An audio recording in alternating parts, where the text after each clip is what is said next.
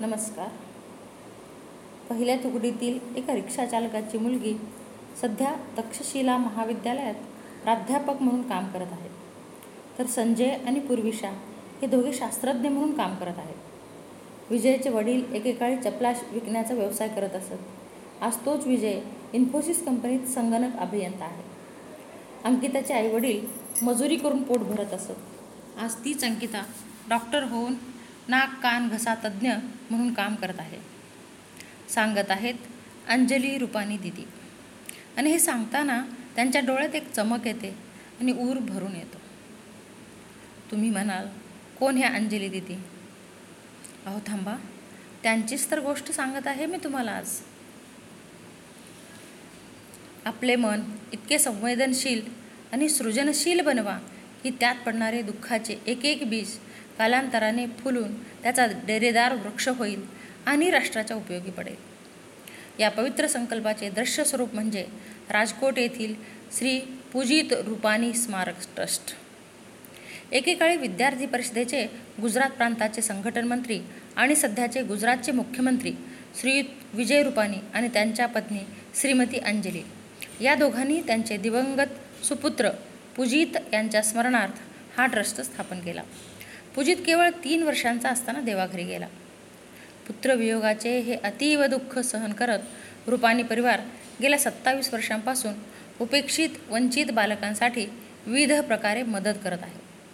संघ संस्काराने पुनीत विजय रूपाणी आणि अंजली रूपाणी यांनी 17 डिसेंबर 1994 रोजी या प्रकल्पाची नोंदणी केली.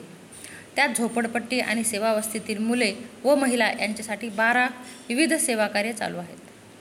राजकोट येथील 76 झोपडपट्ट्यांमध्ये मयूरनगर, लोहारनगर, मोरबी रोड इत्यादी 6 ठिकाणी बालकांसाठी मुक्तद्वार प्रकल्प सुरू आहे. तेथे 6 ते 14 या वयोगटातील मागासवर्गीय आणि कचरा वेचक मुलामुलींना पौष्टिक आहार देण्यात येतो. त्याचबरोबर लिहिणे, वाचणे, हस्तकला, संगणकासारखे व्यावसायिक प्रशिक्षण, धर्मग्रंथांचे ज्ञान इत्यादी शिकवले जाते. हे सर्व इतक्या प्रेमाने केले जाते जणू या प्रत्येक मुलामध्ये आपले दिवंगत पुत्र पूजित यांचे दर्शन अंजली रूपाणी यांना होत असे. या ट्रस्टचे एक प्रमुख विश्वस्त श्री अमिनेश भाई यांनी सांगितले की आत्तापर्यंत 430 बालकांना या सेवाकार्याने लाभ झाला असून ती सर्व आपले जीवनमान उंचावीत चालली आहेत.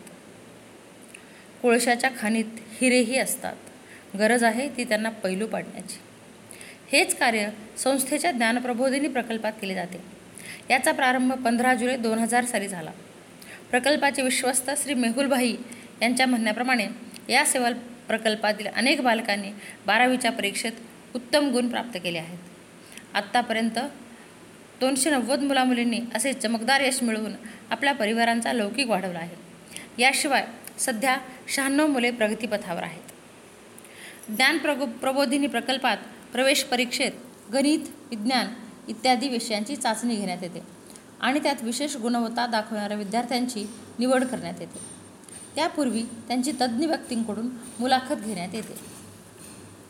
मग त्यांची कौटुंबिक स्थिती, आर्थिक स्थिती, सामाजिक परिसर यांची पाहणी करण्यात येते आणि गुरुजनांकडून विद्याव्रताचा संस्कार करण्यात येतो.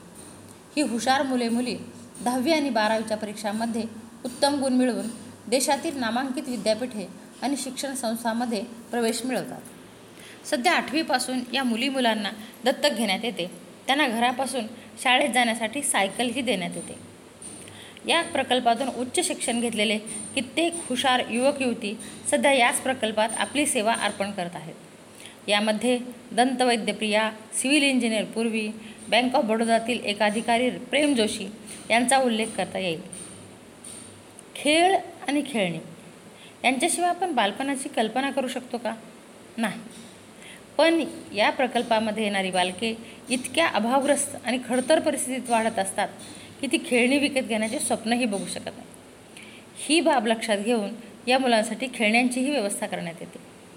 बाल स्वप्नरथ या नावाच्या या प्रकल्पाखाली एका मोठ्या गाडीत इलेक्ट्रॉनिक आणि अन्य प्रकारची विविध खेळणी पाठवण्यात येतात.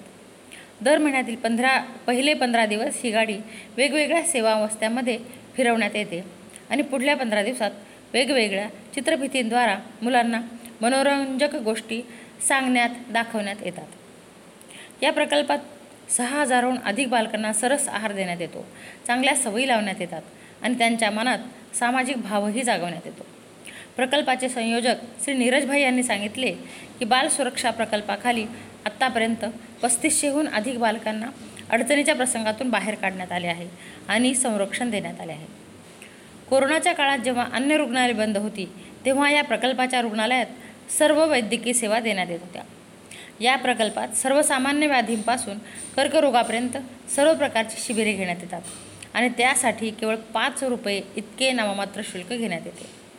या आरोग्य शिबिरांमध्ये प्रख्यात कर्करोग तज्ज्ञ डॉक्टर दुष्यंत मांडकी यांच्यासारखे नामवंत डॉक्टर आपली सेवा देतात। गरीब रुग्णांसाठी संजीवनी कार्ड आणि चिरंजीवी योजना राबवण्यात येतात, त्यात सर्व लहान मुलांवर विनामूल्य उपचार करण्यात येतात। घरोघरच्या महिलांना आत्मनिर्भर बनवण्यासाठी राजदीपिका प्रकल्प चालवण्यात येतो, त्याद्वारे सेवावस्थेतील 1500 महिलांना रोजगार मिळाला आहे। एकंदरीत हा प्रकल्प संपूर्ण देशासाठी एक आदर्श मार्गदर्शक प्रकल्प झाला आहे। स्वामी समर्थ रामदास स्वामी म्हणतात, केल्याने होत आहे रे, आधी केलेच पाहिजे। वंदे मातरम।